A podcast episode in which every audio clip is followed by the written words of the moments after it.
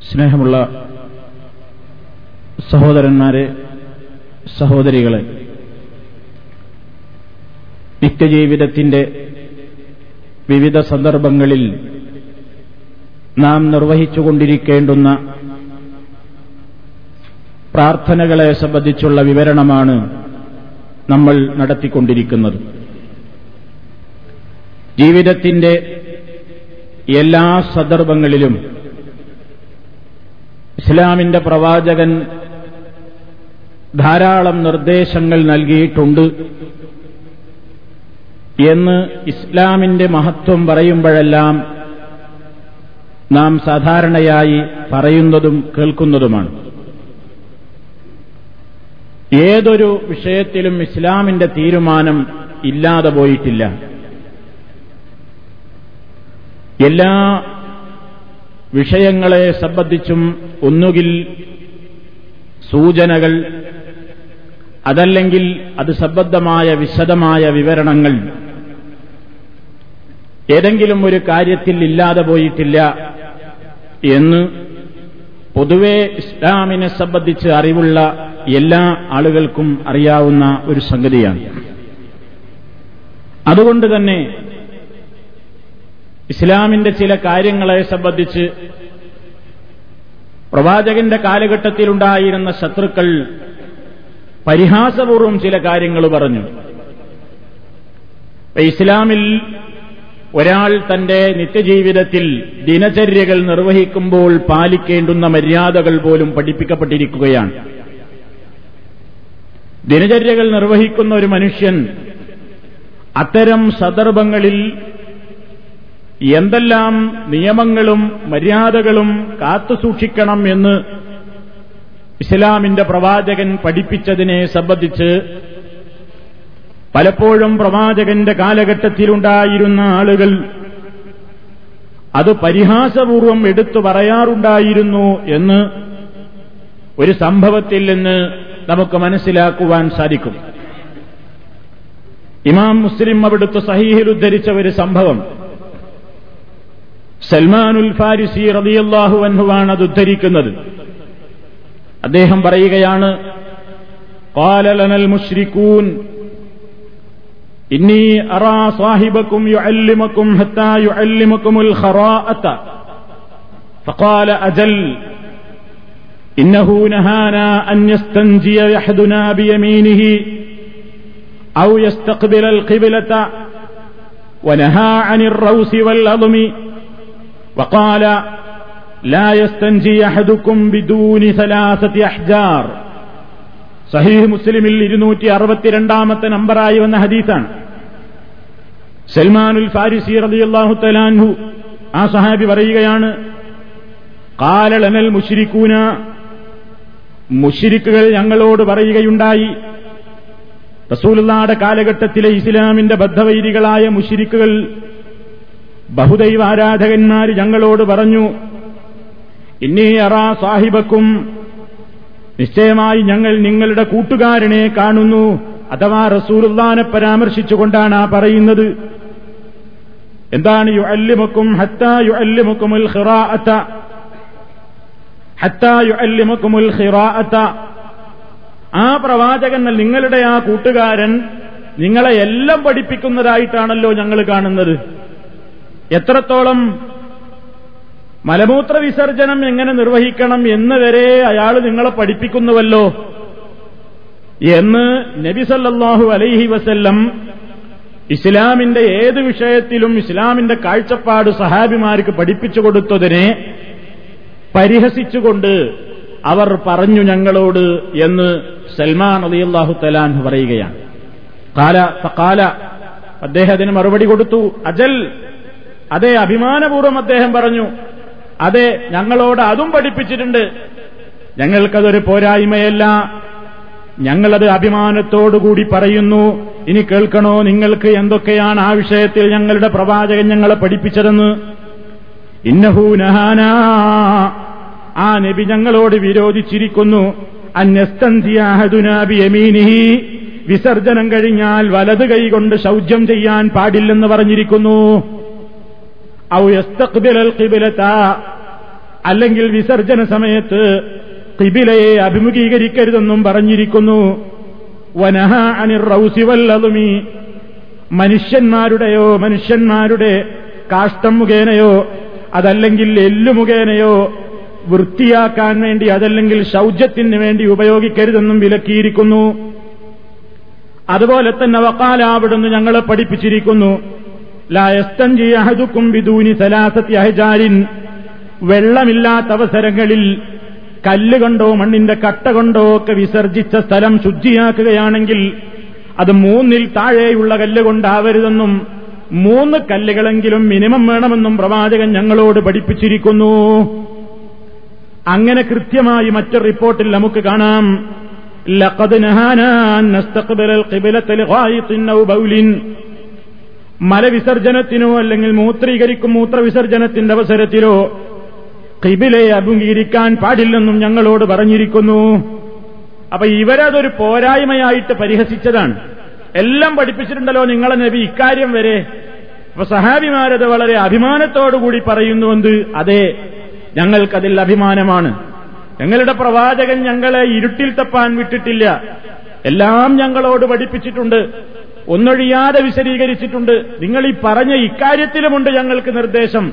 എന്ന് പറഞ്ഞുകൊണ്ട് നബി സല്ലാഹു അലൈഹി വസ്ല്ലം പഠിപ്പിച്ചു കൊടുത്ത ആ മര്യാദകളെ സൽമാൻ റലിയല്ലാഹു തലാനു അവരുടെ മുമ്പിൽ അഭിമാന പുരസ്സരം പറയുകയുണ്ടായി എന്ന് നമുക്ക് പ്രവാചകന്റെ കാലഘട്ടത്തിൽ നടന്ന ആ സംഭവത്തിൽ നിന്ന് മനസ്സിലാക്കുവാൻ സാധിക്കും. അദ്ദേഹം അതിന് അള്ളാഹുവിനെ സ്തുതിക്കുകയാണ്.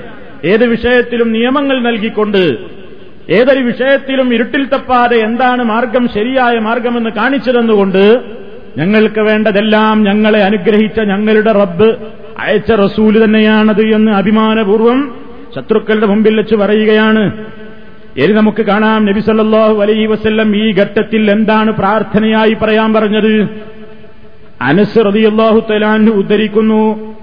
നബി സല്ലാഹു അലൈഹി വസല്ലമിന്റെ പതിവ് കാനൻ നബിയു സല്ലല്ലാഹു അലൈഹി വസല്ലം ഇതാ ദഖലൽ ഖലാഅ قال اللهم إني أعوذ بك من الخبث والخبائث നബി സല്ലല്ലാഹു അലൈഹി വസല്ലമിന്റെ പതിവായിരുന്നു ഇതാ ദഖലൽ ഖലാഅ അവിടുന്ന് വിസർജനത്തിന് വേണ്ടി പ്രവേശിച്ചു കഴിഞ്ഞാൽ കാല അവിടുന്ന് പറയും അള്ളാഹുമ്മ ഇന്നി അഴൂതു ബിക മിനൽ ഖുബുസി വൽ ഖബായിസി ഖുബുസ് എന്ന് പറഞ്ഞാൽ ഹബീസ് എന്ന പദത്തിന്റെ ബഹുവചനമാണ്.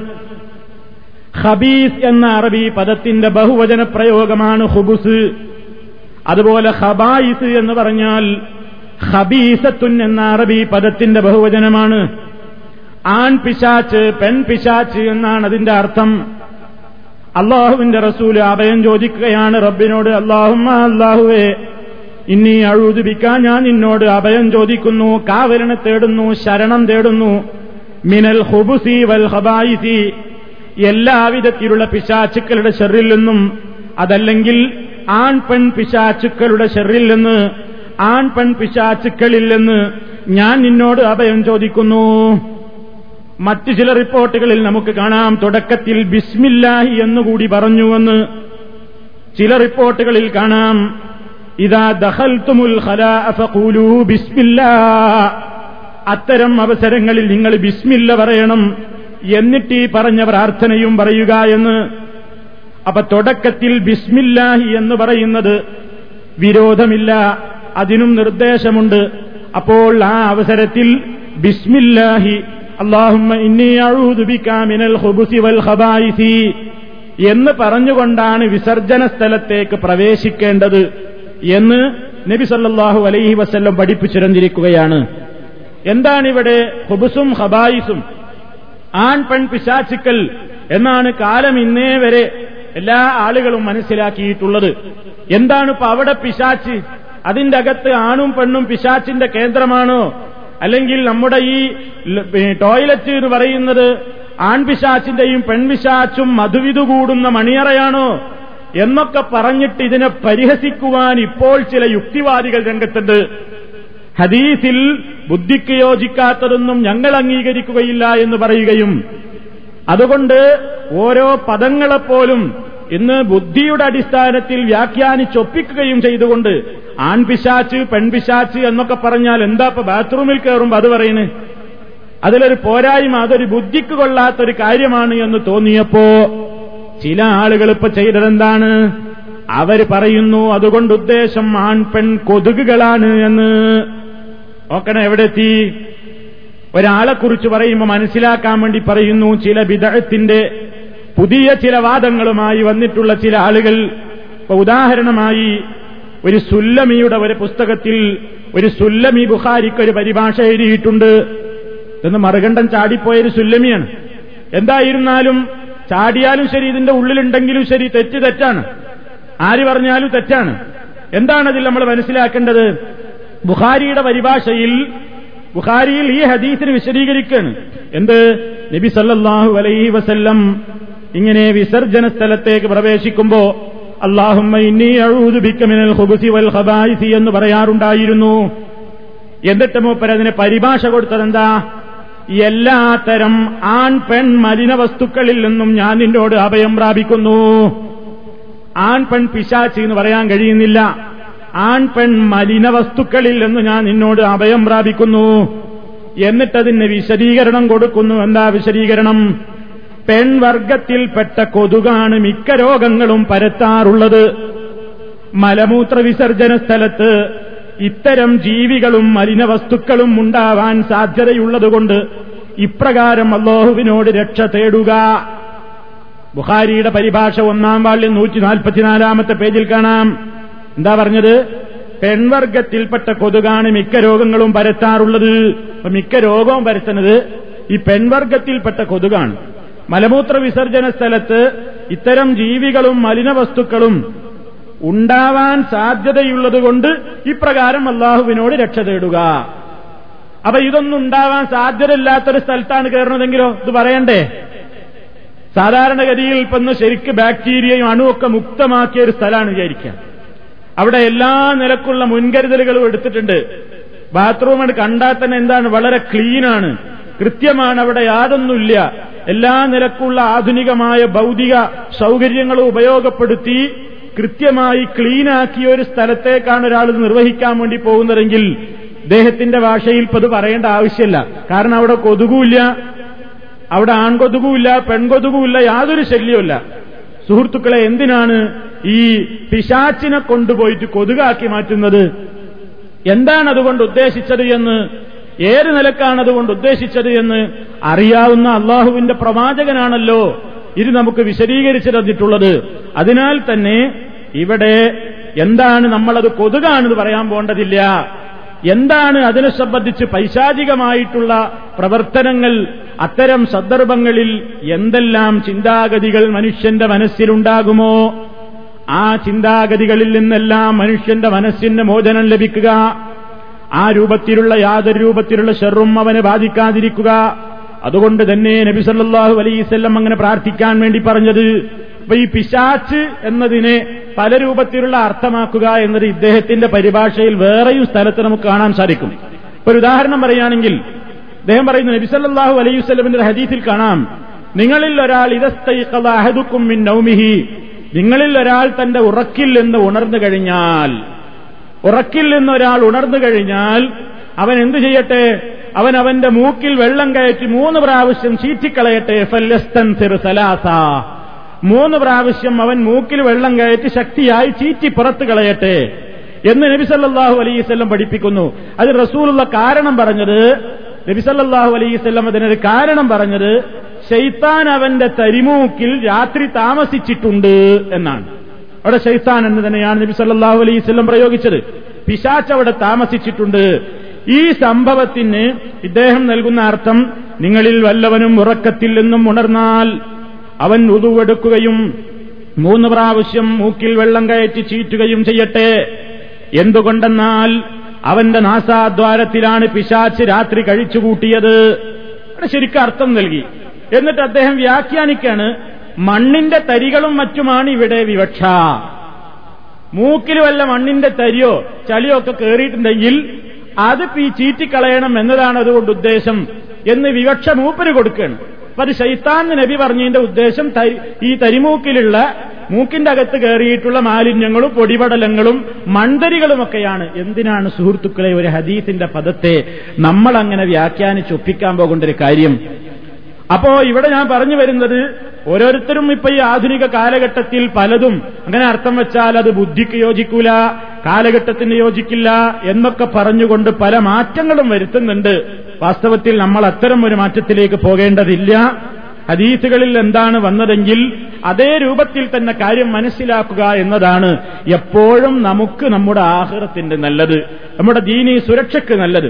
ഇനി നബിസല്ലാഹു അലൈഹി വസല്ലം നമുക്ക് ചില മര്യാദകൾ പഠിപ്പിച്ചു തരുന്നു ഇത്തരം ഘട്ടത്തിൽ. ഞാൻ നേരത്തെ പറഞ്ഞല്ലോ ഈ പ്രാർത്ഥനകളൊക്കെ നിർവഹിക്കുന്നതോടൊപ്പം തന്നെ വിസർജന അവസരങ്ങളിൽ പാലിക്കേണ്ടുന്ന ചില മര്യാദകളുണ്ട്. ഒന്ന് നബി സല്ലാഹു അലൈഹി വസ്ല്ലം പഠിപ്പിച്ചു അനിൽ മുഖീറത്ത് ബിൻ ഷുഅബ അന്നൻ നബിയ സല്ലാഹു അലൈഹി വസ്ല്ലം അറാദൽ ബിറാസ അഹദുൻ. അവിടുന്ന് വിസർജനത്തിന് പോകുമ്പോ ആരും കാണാത്ത സ്ഥലത്തേക്ക് മാറിപ്പോകാറുണ്ട്. ഇപ്പൊ ഇന്നത്തെ കാലഘട്ടത്തിൽ പറയേണ്ടതില്ല. ഇപ്പൊ റൂമുകളാണ് സംവിധാനങ്ങളാണ്. പക്ഷേ ഇപ്പോഴും നാട്ടിൻപുറങ്ങളിൽ ഇന്നൊക്കെ അത് പറയേണ്ടതുണ്ടോ എന്ന് ചിലപ്പോൾ നമ്മൾ ചിന്തിക്കും. ഇപ്പോഴും നമ്മൾ യാത്ര ചെയ്തുകൊണ്ടിരിക്കുമ്പോ വഴിയോരങ്ങളിൽ ആളുകൾ കാണെ യാതൊരു ലജ്ജയുമില്ലാതെ തുറന്ന സ്ഥലങ്ങളിൽ ഈ കൃത്യം നിർവഹിക്കുന്ന ആളുകളെ ഇന്നും നമുക്ക് കാണാൻ സാധിക്കും. ഇസ്ലാമിന്റെ പ്രവാചകൻ നമുക്ക് പഠിപ്പിച്ചു തരുന്ന ഏതവസ്ഥയിലും വളരെ ദൂരെ മാറിപ്പോയി ഈ പ്രവാചകൻ സല്ലാഹു അലൈസ് എത്രത്തോളം ഒരാളും അവിടുത്തെ കാണാത്ത നിലയ്ക്ക്. അതുപോലെ തന്നെ പ്രവാചകൻ സല്ലാഹു അലൈഹി വസ്ല്ലം പഠിപ്പിച്ച മറ്റൊരു മര്യാദ. ആ ഇരിക്കുന്ന അവസരത്തിൽ മാത്രമേ വസ്ത്രം പൊക്കി പിടിക്കാവൂ. അഡ്വാൻസ്ഡ് ആയിട്ട് വസ്ത്രം പൊക്കി പിടിച്ചിങ്ങനെ നടക്കലല്ല. കടലോരങ്ങളിലും അതുപോലെ തന്നെ പുഴവക്കത്തൊക്കെ ഇതിനുവേണ്ടി ഇങ്ങനെ ഒരുങ്ങിയിട്ടിങ്ങനെ ആ ഇങ്ങനെ തെരഞ്ഞു നടക്കുന്നൊരു പരിപാടി. ഇംസല്ലാഹു അലൈഹി വസ്ല്ലം എന്താ പഠിപ്പിച്ചിരുന്നത്? അന്ന നബിയ സല്ലല്ലാഹു അലൈഹി വസല്ലം കാന ഇദാ റാദ ഹാജത്തൻ ലാ യർഫഉ സൗബഹു ഹത്താ മിനൽ പ്രവാചകൻ സല്ലല്ലാഹു അലൈഹി വസല്ലം അവിടുന്ന് ഇതാ അറാദ ഹാജത്തൻ ഇതാ അറാദ ഹാജത്തൻ അവിടുന്ന് ആവശ്യ നിർവഹണത്തിന് ഉദ്ദേശിച്ചാൽ ലാ യർഫഉ സൗബഹു ഹത്താ മിനൽ ആ ആവശ്യം നിർവഹിക്കുന്ന ഘട്ടം എത്തുവോളം അവിടുത്തെ വസ്ത്രം അവിടുന്ന് ഉയർത്താറില്ല. നോക്കൂ ഓരോന്നിനും നിർദ്ദേശമാണ് ഓരോ ചുവടുവെപ്പിലും നിർദ്ദേശമാണ് എത്രത്തോളം?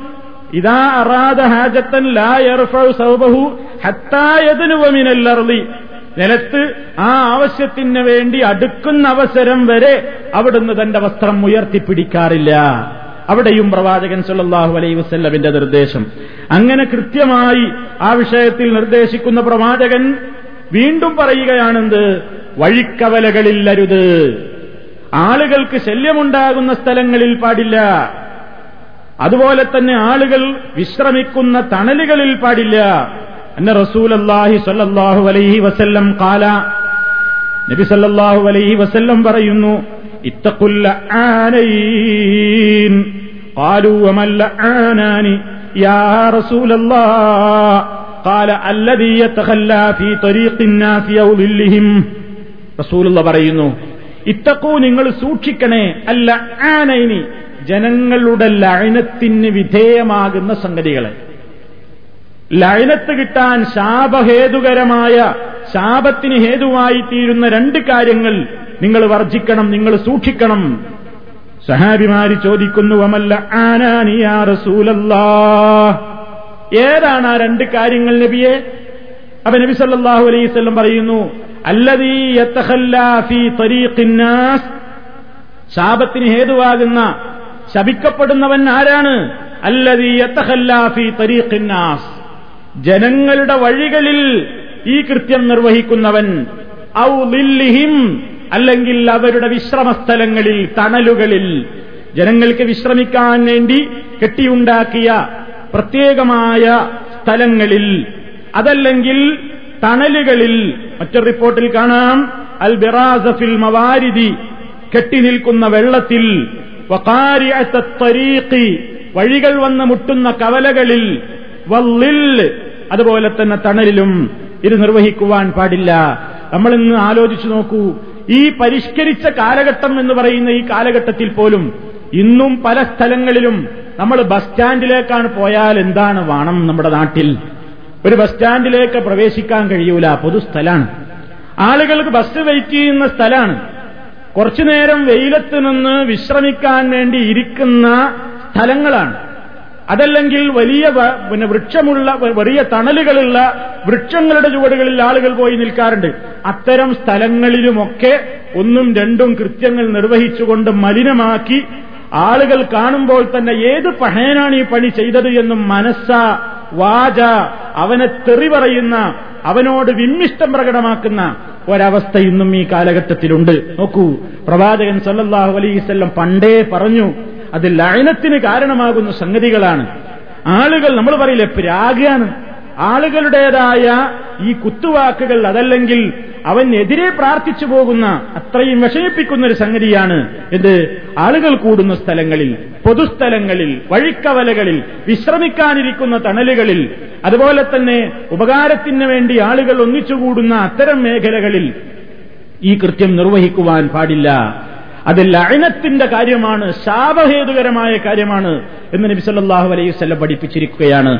അതും ഈ വിഷയത്തിൽ നമ്മൾ ശ്രദ്ധിക്കേണ്ടുന്ന ഒരു പ്രധാനപ്പെട്ട ഒരു വസ്തുതയാണ്. നോക്കൂ അതാണ് സൽമാൻ റബി അള്ളാഹു തലാന്ന് പറഞ്ഞത്. ഞങ്ങളുടെ പ്രവാചകൻ അതും പറഞ്ഞു തന്നിട്ടുണ്ട് എല്ലാം പറഞ്ഞു തന്നിട്ടുണ്ട് എന്ന് പറഞ്ഞ ആ വിഷയത്തിലുള്ള നിയമങ്ങളാണ്. ഇനി ഏതാ നബി സല്ലാഹു അലൈഹി സ്വല്ലം പറഞ്ഞു മറ്റു ചില മര്യാദകൾ. റസൂലുള്ള പറയുന്നു ഇന്നമാ അനലക്കും വാലിദി ഉഅല്ലിമുക്കും.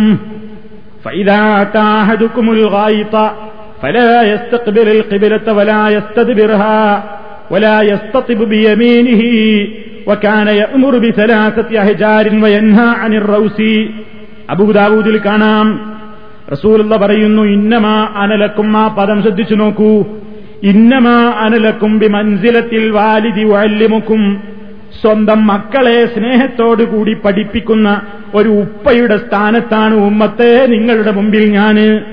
റസൂലുള്ള പറയാണ് ഈ സമൂഹത്തോട് മുസ്ലിം ഉമ്മത്തിനോട് പറയുകയാണ് ഇന്നമാനലക്കും ഞാൻ നിങ്ങൾക്ക് മനസ്സിലത്തിൽ വാലിതി ഒരു പിതാവിന്റെ സ്ഥാനത്താണ് ഒരു പിതാവ് സ്നേഹമുള്ള ഒരു പിതാവ് തന്റെ കുഞ്ഞുമക്കളോട് അത് ചെയ്യരുത് മോനെ ഇത് ചെയ്യരുത് മോനെ എന്നിങ്ങനെ സ്നേഹത്തോടുകൂടി പറഞ്ഞുകൊണ്ട് എന്തൊരു ചെറിയ തെറ്റുകൾ കണ്ടാലും എന്റെ മോൻ നല്ല നിലയിലേ വളരാവൂ എന്ന് വിചാരിച്ചുകൊണ്ട് ചെറിയ ചെറിയ തെറ്റുകൾ പോലും വളരെ ദീർഘദൃഷ്ടിയോടുകൂടി കാണുകയും അത് തിരുത്തുകയും പഠിപ്പിക്കുകയും നല്ല നിലയ്ക്ക് നടത്തുകയും ചെയ്യുന്ന ഒരു പിതാവിനെ കണ്ടിട്ടില്ലേ? ആ അതുപോലെ സ്വന്തം മക്കളെ പഠിപ്പിക്കുന്ന ഒരു പിതാവിന്റെ സ്ഥാനത്താണ് ഞാൻ നിങ്ങൾക്ക്. ആ ആമുഖം പറഞ്ഞിട്ട് റസൂലുള്ള പറയുന്നു നിങ്ങളിങ്ങനെ ഈ വിസർജനത്തിന് വേണ്ടി പ്രവേശിക്കുമ്പോൾ ചെന്നു കഴിഞ്ഞാൽ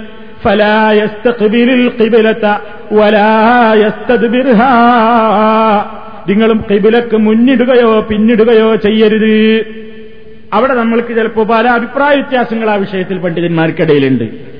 ഈ കിബിലക്ക് നേരെ തിരിയരുത്. മുത്രയിക്കാനോ കഷ്ടിക്കാനോ നിൽക്കുമ്പോൾ അങ്ങോട്ട് തിരിയെ മുന്നോട്ടോ പിന്നോട്ടോ ആവരുത്. എന്ന് പറഞ്ഞാൽ അത് ഒഴിഞ്ഞ സ്ഥലങ്ങളിലാണ് എന്നാണ് ഒരു വിഭാഗം പണ്ഡിതന്മാർ അഭിപ്രായപ്പെട്ടത്. മറയൊന്നുമില്ലാത്ത മരുഭൂമികളിൽ ഒഴിഞ്ഞ സ്ഥലങ്ങളിൽ പറമ്പിലൊക്കെ അത്തരം ഘട്ടങ്ങളിലാണ് അതുകൊണ്ട് ഉദ്ദേശിക്കുന്നത്. മറിച്ച് റൂം സംവിധാനമാണെങ്കിൽ നമ്മുടെയൊക്കെ ടോയ്ലറ്റുകൾ അത്തരം സ്ഥലങ്ങളിലാണെങ്കിൽ ഇത് പ്രശ്നമല്ല. അങ്ങനെ നമ്മൾ ശ്രദ്ധിക്കേണ്ടതില്ല. കാരണം അവിടെ മുമ്പിൽ മറയുണ്ട്. എന്നാണ് ഒരു വിഭാഗം പണ്ഡിതന്മാർ അഭിപ്രായപ്പെടുന്നത്. പക്ഷേ പ്രവാചക വചനങ്ങൾ പരിശോധിച്ചു നോക്കിയാൽ ആ അഭിപ്രായത്തേക്കാൾ നല്ലത് മറ്റേ വിഭാഗം പണ്ഡിതന്മാരുടെ അഭിപ്രായമാണ്. അവർ പറയുന്നത് ഹദീസിൽ അതൊന്നും പറഞ്ഞിട്ടില്ല. ഹദീസിൽ പറയുന്നത് നിങ്ങൾ കിബിലക്ക് മുന്നിടുകയോ പിന്നിടുകയോ ചെയ്യരുത്. അത് മുമ്പിൽ മറ വന്നു പോയതുകൊണ്ട് കിബിലയുടെ ആദരവ് നഷ്ടപ്പെടുന്നില്ല.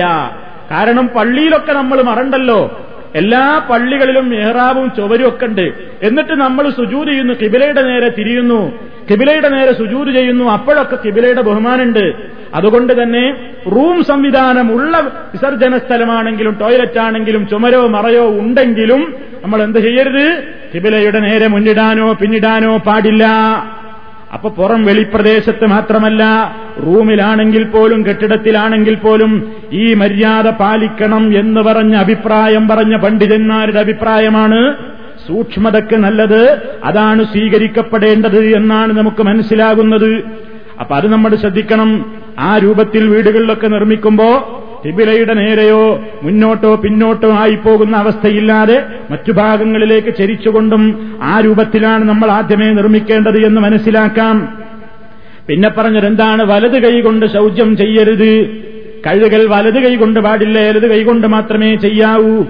പിന്നെ പറഞ്ഞത് വക്കാന മുറുബിസലാസത്തി അഹിജാരിൻ. വെള്ളം കിട്ടാത്ത അവസരങ്ങളിൽ പലപ്പോഴും ജലക്ഷാമമുണ്ടായിരുന്നു എന്ന കാലഘട്ടത്തിൽ യാത്രക്കിടയിലൊക്കെ. അപ്പൊ അതിന് പകരമായിട്ട് പ്രവാചകൻ ശുദ്ധീകരിക്കാൻ പറ്റുന്ന നല്ല വസ്തുക്കൾ പരിചയപ്പെടുത്തിയപ്പോൾ കല്ലിനെയാണെന്ന് പരിചയപ്പെടുത്തിയത്. അതുകൊണ്ട് തന്നെ വെള്ളം വലിച്ചെടുക്കാവുന്ന മലിന വസ്തുക്കൾ പറ്റില്ല. ഒട്ടകത്തിന്റെ കാഷ്ടം കൊണ്ടുവന്നു ഒരിക്കെ ശുചീകരിക്കാൻ വേണ്ടി ആവശ്യപ്പെട്ടപ്പോ ഒട്ടകത്തിന്റെ കാഷ്ടം കൊണ്ടുവന്നു കൊടുത്തു. വെള്ളം അത് വലിച്ചെടുക്കുന്നുണ്ട്. പക്ഷേ റസൂലുള്ള അത് എറിഞ്ഞു കളഞ്ഞു അത് ശുദ്ധിയാക്കാൻ പറ്റില്ല. കാരണം അത് തന്നെ വൃത്തികേടാണ് നജസാണ്. ഒരു നജസ് കൊണ്ട് മറ്റൊരു നജസിനെ എങ്ങനെ ശുദ്ധീകരിക്കും? അതുകൊണ്ട് കല്ല് തന്നെ വേണമെന്ന് നബി സല്ലല്ലാഹു അലൈവല്ലം പഠിപ്പിച്ചു. അതിന്റെ എണ്ണം മൂന്നിൽ ചുരുങ്ങരുത്. ആവശ്യത്തിന് ഒറ്റയായ എണ്ണം വീണ്ടും കൂട്ടാമെന്നും പഠിപ്പിച്ചു. അവിടെയൊക്കെ നബി സല്ലല്ലാഹു അലൈവല്ലം അന്ന കാലഘട്ടത്തിൽ കല്ലാണ് ഉപയോഗപ്പെടുത്തുന്നതെങ്കിൽ ഇന്ന് വെള്ളം വലിച്ചെടുക്കുന്ന നിലയ്ക്ക് നമുക്ക് ഉപയോഗിക്കാവുന്ന ശുദ്ധമായ വസ്തുക്കളെയൊക്കെ നമുക്ക് ഇതിനു വേണ്ടി ഉപയോഗപ്പെടുത്താം. ഇന്നിപ്പോ പ്രവാസികളായ നമ്മെ സംബന്ധിച്ചിടത്തോളം ഇവിടെയൊക്കെ പ്രചാരത്തിലുള്ളതാണ് ടിഷ്യൂ പേപ്പറുകൾ ടിഷ്യൂ പേപ്പറുകൾ ഉപയോഗപ്പെടുത്തി ശരിക്കും കൃത്യമായത് വെള്ളം വലിച്ചെടുക്കുന്ന സംവിധാനമാണ്. അപ്പൊ കല്ലെന്ന് ഉപയോഗിച്ചിരുന്നതിന് പകരം വെള്ളം ലഭിക്കാത്ത ഘട്ടങ്ങളിൽ ശുദ്ധീകരണത്തിന് വേണ്ടി ശുചീകരണത്തിന് വേണ്ടി നമുക്ക് ഈ ടിഷ്യൂ പേപ്പറുകൾ ഉപയോഗിക്കാം. അത് ഉപയോഗിക്കുമ്പോൾ പ്രവാചകൻ സല്ലല്ലാഹു അലൈഹി വസ്ല്ലം പറഞ്ഞ ഇതേ രൂപത്തിൽ തന്നെ അത് കൃത്യമായി മാലിന്യത്തെ തുടച്ചെടുക്കപ്പെട്ടിട്ടുണ്ടോ എന്ന് പരിശോധിക്കണം എന്നതാണ് അതിന്റെ ഏറ്റവും പ്രധാനപ്പെട്ട കാര്യം. അപ്പോ ആ കാലഘട്ടത്തിൽ പ്രവാചകൻ സല്ലല്ലാഹു അലൈഹി വസ്ല്ലമിന്റെ കൂടെ പ്രവാചകൻ തിരുമേനിയോടൊപ്പം പ്രവാചകൻ അങ്ങനെ പുറപ്പെടുമ്പോ വെള്ളം കൊണ്ട് തന്നെയാണ് പ്രവാചകന്റെ പിന്നാലെ ആൾ പോകാറുള്ളത്. കാരണം പ്രവാചകൻ ഏറ്റവും അഫുതലായി ശുദ്ധീകരണ വസ്തുവായി പഠിപ്പിച്ചത് വെള്ളം തന്നെയാണ്. അനസറലി അള്ളാഹു തലാന്ന് പറഞ്ഞിട്ടുണ്ട് കാന റസൂലുല്ലാഹി സല്ലല്ലാഹു അലൈഹി വസല്ലം ഇദാ ഖറജ ലിഹാജതിഹി അജീഉ അന وغلام معنا إدابة من ماء يعني يستنجي به നബി സല്ലല്ലാഹു അലൈഹി വസല്ലം ഇദാ ഖറജ ലിഹാജതിഹി അവിടുന്ന് തന്റെ ആവശ്യ നിർവഹണത്തിന് വേണ്ടി പുറപ്പെട്ടാൽ അജീ ഉന ഞാൻ വരും ഗുലാമുൻ ഒരു കുട്ടിയും കൂടെ ഉണ്ടാകും അഥവാ ഒരു വൃത്യനുമുണ്ടാകാറുണ്ട് മനാ ഇതാവത്തും മിന്നാ ഒരു പാത്രത്തിൽ ഒരു തോൽപാത്രത്തിൽ വെള്ളവുമായിട്ടാണ് ഞങ്ങൾ നബിയുടെ കൂടെ പോകാറുള്ളത്. അങ്ങനെ ഞങ്ങൾ കാണാത്ത ദൂരത്തേക്ക് റസൂലുള്ള അങ്ങ് ദൂരെ പോയി കൃത്യം നിർവഹിച്ച് ഞങ്ങൾ എന്ത് ചെയ്യും? ഞങ്ങളുടെ അടുത്തേക്ക് പ്രവാചകൻ പിന്നീട് വരുമ്പോൾ ഞങ്ങൾ ഈ വെള്ളം നൽകും നബി സല്ലാഹു അലൈസ്വല്ലം ഈ എസ്തൻജീബിഹി അതുകൊണ്ട് ശുചീകരിക്കുകയും ചെയ്യാറുണ്ടായിരുന്നു. എന്തിനാ എടുത്തു പറഞ്ഞത്? നബി സല്ലല്ലാഹു അലൈസല്ലം അങ്ങനെ ശുദ്ധീകരിച്ചിരുന്നു. റസൂൽ സല്ലല്ലാഹു അലൈസല്ലമിന്റെ കാഷ്ടവും മൂത്രവും നജസല്ല എന്ന് അഭിപ്രായപ്പെടുന്ന ആളുകളുണ്ട്. പ്രവാചകനെ മധു പറയുവാൻ വേണ്ടി നബി സല്ലല്ലാഹു അലൈസല്ലമിനെ പുകഴ്ത്തുവാൻ വേണ്ടി രചിക്കപ്പെട്ടിട്ടുള്ള പല പുസ്തകങ്ങളിലും നബി സല്ലല്ലാഹു അലൈ വസല്ലമിന്റെ കാഷ്ടവും മൂത്രവും നജസല്ലായിരുന്നു എന്ന് പഠിപ്പിക്കാറുണ്ട് പലപ്പോഴും. ആ അഭിപ്രായമുള്ള പലരും മുമ്പും ഉണ്ടായിട്ടുണ്ടായിരിക്കാം ആളുകൾക്കിടയിൽ. പക്ഷേ നബി സല്ലാഹു അലൈഹി വസല്ലം ഇങ്ങനെ മലമൂത്ര വിസർജനം നിർവഹിച്ചു കഴിഞ്ഞാൽ പ്രവാചകൻ സല്ലല്ലാഹു അലൈവല്ലമിന്റെ പിന്നാലെ തന്നെ ആളുണ്ടാവാറുണ്ട്. വെള്ളപ്പാത്രം കൊണ്ട് എന്തിനാ അത് ശുദ്ധീകരിക്കാൻ? മാലിന്യമായതുകൊണ്ടല്ലേ റസൂലുള്ള അത് ശുദ്ധീകരിക്കുന്നത്? മറിച്ച് ചില പുസ്തകങ്ങളിൽ നമുക്ക് കാണാം. നബി തന്നിന്ന ഹബീബേ രക്തവും നബിക്കുള്ള കാഷ്ടം ഭൂമിയും വിഴുങ്ങുന്നതാ അതിൽ നിന്ന് രീഷൻ തൊയ്യബത്തടിക്കുന്നതാ. നബിക്കുള്ള കാഷ്ടം താഹിറാണേ മൂത്രവും റസൂലുള്ളാടെ കാഷ്ടവും മൂത്രവും പരിശുദ്ധമാണെന്നും അതുപോലെ തന്നെ ഹബീബേ രക്തവും അവിടുത്തെ രക്തവും താഹിറാണെന്നും മാത്രമല്ല നബിക്കുള്ള കാഷ്ടം ഭൂമിയും വിഴുങ്ങുന്നതാ. അതിൽ നിന്ന് രീഹുൻ തയ്യബത്തടിക്കുന്നതാ. നബി സല്ലല്ലാഹു അലൈവല്ലമിന്റെ കാഷ്ടം കാഷ്ടിച്ചു കഴിഞ്ഞാൽ ഭൂമി അതപ്പാട് വിഴുങ്ങുന്നു എന്ന് മാത്രമല്ല അതിൽ നിന്ന് രീഹുൻ തയ്യബത്തടിക്കുന്നതാ. എന്ന് പറഞ്ഞാൽ അവിടം സുഗന്ധപൂരിതമാവാറാണത്രേ പതിവുള്ളത്. അങ്ങനെ അതിനുവേണ്ടി അവർ പല ഉദ്ധരണികളും ഉദ്ധരിക്കാറുമുണ്ട്. ഐഷ തആല റസൂലുള്ളാഹിനോട് ചോദിച്ചു പോലും നബിയെ നിങ്ങൾ കാഷ്ടിച്ച സ്ഥലത്തൊക്കെ ഞാൻ പോയി നോക്കിയാൽ അവിടെയൊന്നും കാണാറില്ലല്ലോ. മാത്രമല്ല അവിടെ ഇങ്ങനെ കസ്തൂരിയുടെ സുഗന്ധമാണ് അടിച്ച് വീശാറുള്ളത് എന്ന് പറഞ്ഞപ്പോ നബി സല്ലല്ലാഹു അലൈസ്വല്ലം പറഞ്ഞു പത്ര ആയിഷ അമ്പിയാക്കളുടേതൊക്കെ അങ്ങനെ തന്നെയാണ് ഭൂമി വിഴുങ്ങാറാണ് പതിവുള്ളത്. അത് സുഗന്ധമാണ് അവിടെ പൂശപ്പെടുന്നത് പോലെയാണ് എന്നും പറഞ്ഞു എന്നാണ്. സുഹൃത്തുക്കളെ ഇവിടെ നിങ്ങൾ മനസ്സിലാക്കുക. റസൂലുള്ളാടെ മലമൂത്രം ആ രൂപത്തിലുള്ള ഈ ഒരു പരിശുദ്ധമായ കാര്യമാണെങ്കിൽ നബിതിരുമേനി നമുക്ക് പഠിപ്പിച്ച് തന്നിട്ടുണ്ടെങ്കിൽ അത് വിശ്വസിക്കുന്നതിന് നമുക്ക് യാതൊരു വിരോധവുമില്ല. അങ്ങനെ ആയിക്കൂടാത്തത് കൊണ്ടല്ല പറയുന്നത്. പ്രവാചകൻ സല്ലല്ലാഹു അലൈസല്ലമിന് അങ്ങനെ ഒരു മഹത്വം ഉണ്ടായിക്കൂടെന്നല്ല പറയുന്നത്. പക്ഷേ പ്രവാചക തിരുമേനിയാണല്ലോ അത് നമുക്ക് പഠിപ്പിച്ചു തരേണ്ടത്. അവിടുന്ന് അങ്ങനെ പഠിപ്പിച്ചു തന്നിട്ടില്ല. മാത്രമല്ല നബി തിരുമേനിയുടെ പതിവ് സ്വഹാബത്തിന്റെ പതിവെന്താ? കാന റസൂലുള്ള ഇതാ ഹറജലി ഹാജത്തിഹി ഒരിക്കലോ രണ്ട് തവണയോ അല്ല റസൂലുള്ളാടെ വീട്ടിൽ റസൂലുള്ളയോടൊപ്പം നേൽ പോലെ പിന്തുടർന്നിരുന്ന അവിടത്തേക്ക് ഹിതമത്ത് ചെയ്തിരുന്ന സേവനം ചെയ്തിരുന്ന ഭൃത്യനും വീട്ടിൽ തന്നെ കഴിച്ചു കൂട്ടിയിരുന്ന അനസർദിയുള്ളോഹു തലാന്ന് പറയുന്നു ഇങ്ങനെ പ്രവാചകൻ പോകുന്ന അവസരത്തിൽ വെള്ളപ്പാത്രവുമായി ഞങ്ങൾ പിന്നാലെ പോകാറുണ്ട് ശുദ്ധീകരിക്കാൻ വേണ്ടി. പല അവസരങ്ങളിലും പ്രവാചകൻ വെള്ളമില്ലാത്ത അവസരങ്ങളിൽ കല്ല് കൊണ്ടുവരാൻ വേണ്ടി ആവശ്യപ്പെട്ട സംഭവം ഞാൻ നേരത്തെ പറഞ്ഞു. അങ്ങനെയാണ് ഒരിക്കൽ സഹാബികൾ പോയിട്ട് കല്ല് തെരഞ്ഞിട്ട് കിട്ടുന്നില്ല. ശുചീകരണത്തിന് പറ്റുന്ന കല്ല് കിട്ടാതെയായപ്പോ രണ്ട് കല്ലും പിന്നെ മൂന്നാമത് തികക്കാൻ വേണ്ടി ഒരൊട്ടക കാഷ്ടവുമാണ് കൊണ്ടുവന്ന് കൊടുത്തത്. അപ്പൊ പ്രവാചകൻ ആ കല്ല് കൊണ്ട് ശുചീകരിച്ച് കാഷ്ടത്തെ എറിഞ്ഞു കളഞ്ഞുവെന്ന് ഹദീസിൽ തന്നെ നമുക്ക് കാണാൻ സാധിക്കുന്നു. അപ്പൊ വെള്ളമില്ലാത്ത അവസരങ്ങളിലെങ്കിലും പ്രവാചകൻ അത് ശുചീകരിക്കാതെ വിട്ടുപോയോ? അപ്പൊ പ്രവാചകൻ സല്ലാഹു അലൈഹി സ്വല്ലമിന്റെ കാഷ്ടവും മൂത്രവും താഹിറാണ്. അത് വൃത്തിയാക്കേണ്ടതില്ല എന്നോ അത് സുഗന്ധം പുരടിച്ച് വീശുന്നതാണെന്നോ ഭൂമി വിഴുങ്ങുകയാണ് എന്നോ നമുക്ക് സ്വഹീഹായ പ്രമാണങ്ങളിൽ നിന്ന് മനസ്സിലാക്കാൻ സാധിക്കാത്തിടത്തോളം കാലം അത് അംഗീകരിക്കേണ്ടതില്ല.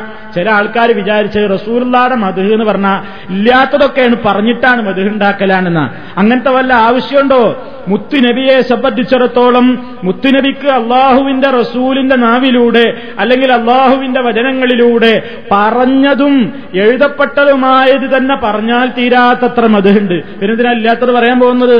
ഉള്ളത് തന്നെ പറഞ്ഞാൽ തീരൂല. അള്ളാഹുത്താല കൊടുത്ത ഗുഡ് സർട്ടിഫിക്കറ്റ് നബിയെ നിങ്ങൾ ഏറ്റവും വലിയ സ്വഭാവത്തിന്റെ ഉടമയാണ്. അങ്ങനെ സ്വഭാവത്തിന്റെ കാര്യത്തിലും അവിടുത്തെ ശരീര സൗന്ദര്യത്തിന്റെ കാര്യത്തിലും അവിടുത്തെ മുഖത്തിന്റെ കാന്തിയുടെ കാര്യത്തിലും അവിടുത്തെ ശരീരത്തിന്റെ ലാവണ്യവും അംഗലാവണ്യവും എല്ലാം സുമുഖൻ സുന്ദരൻ പ്രകാശം ചൊരിയുന്ന മുഖമുള്ളവൻ അങ്ങനെ കണ്ടാൽ തന്നെ നല്ല സൗന്ദര്യമുള്ള എല്ലാം കൊണ്ടും ഒത്തിണങ്ങിയിട്ടുള്ള നല്ലൊരു ശരീരത്തിന്റെ ഉടമ. പറഞ്ഞാൽ തീരാത്തത്ര എഴുതിയാൽ തീരാത്തത്ര മതഹകളുണ്ട് ആ കൂട്ടത്തിൽ എന്തിനാ ഇല്ലാത്തൊരു നേരി ചേർക്കുന്നത്? അപ്പൊ നബി സല്ലാഹു അലൈഹി വസല്ലമിന്റെ ഈ വിഷയത്തിൽ പ്രവാചകനത് ശുചീകരിച്ചിട്ടുണ്ട് എന്ന് നമുക്ക് ഹദീസിൽ നിന്ന് മനസ്സിലാക്കുവാൻ സാധിക്കുന്നു. ഏത് നിങ്ങൾ നോക്കൂ പ്രവാചകൻ നമ്മളോടൊക്കെ പറഞ്ഞ മറ്റൊരു കാര്യം എന്താ മൂത്രമൊഴിക്കുമ്പോഴും കാഷ്ടിക്കുമ്പോഴും ഒക്കെ ശ്രദ്ധിക്കേണ്ടത് തന്റെ ശരീരത്തിലും തന്റെ വസ്ത്രത്തിലുമൊക്കെ ആ മാലിന്യം കലരാതെ പുരളാതിരിക്കാൻ വേണ്ട ജാഗ്രത അത്യാവശ്യമാണ് ഓരോരുത്തർക്കും.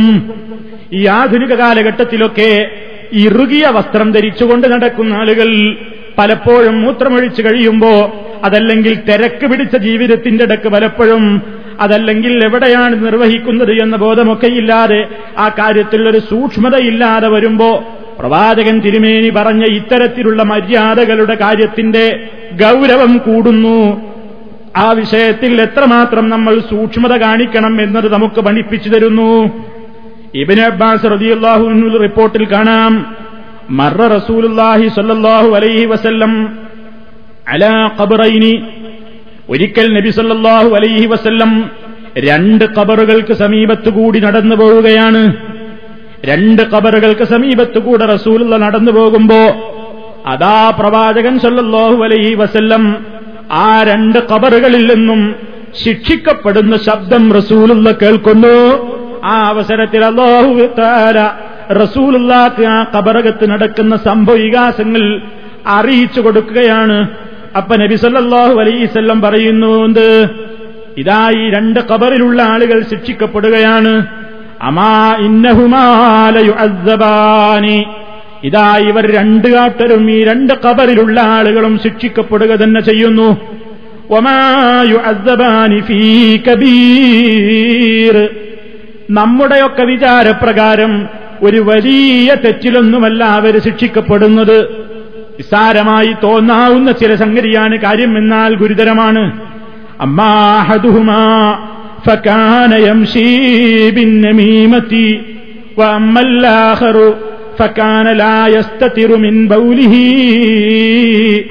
എന്താ റസൂള്ള പറഞ്ഞത്?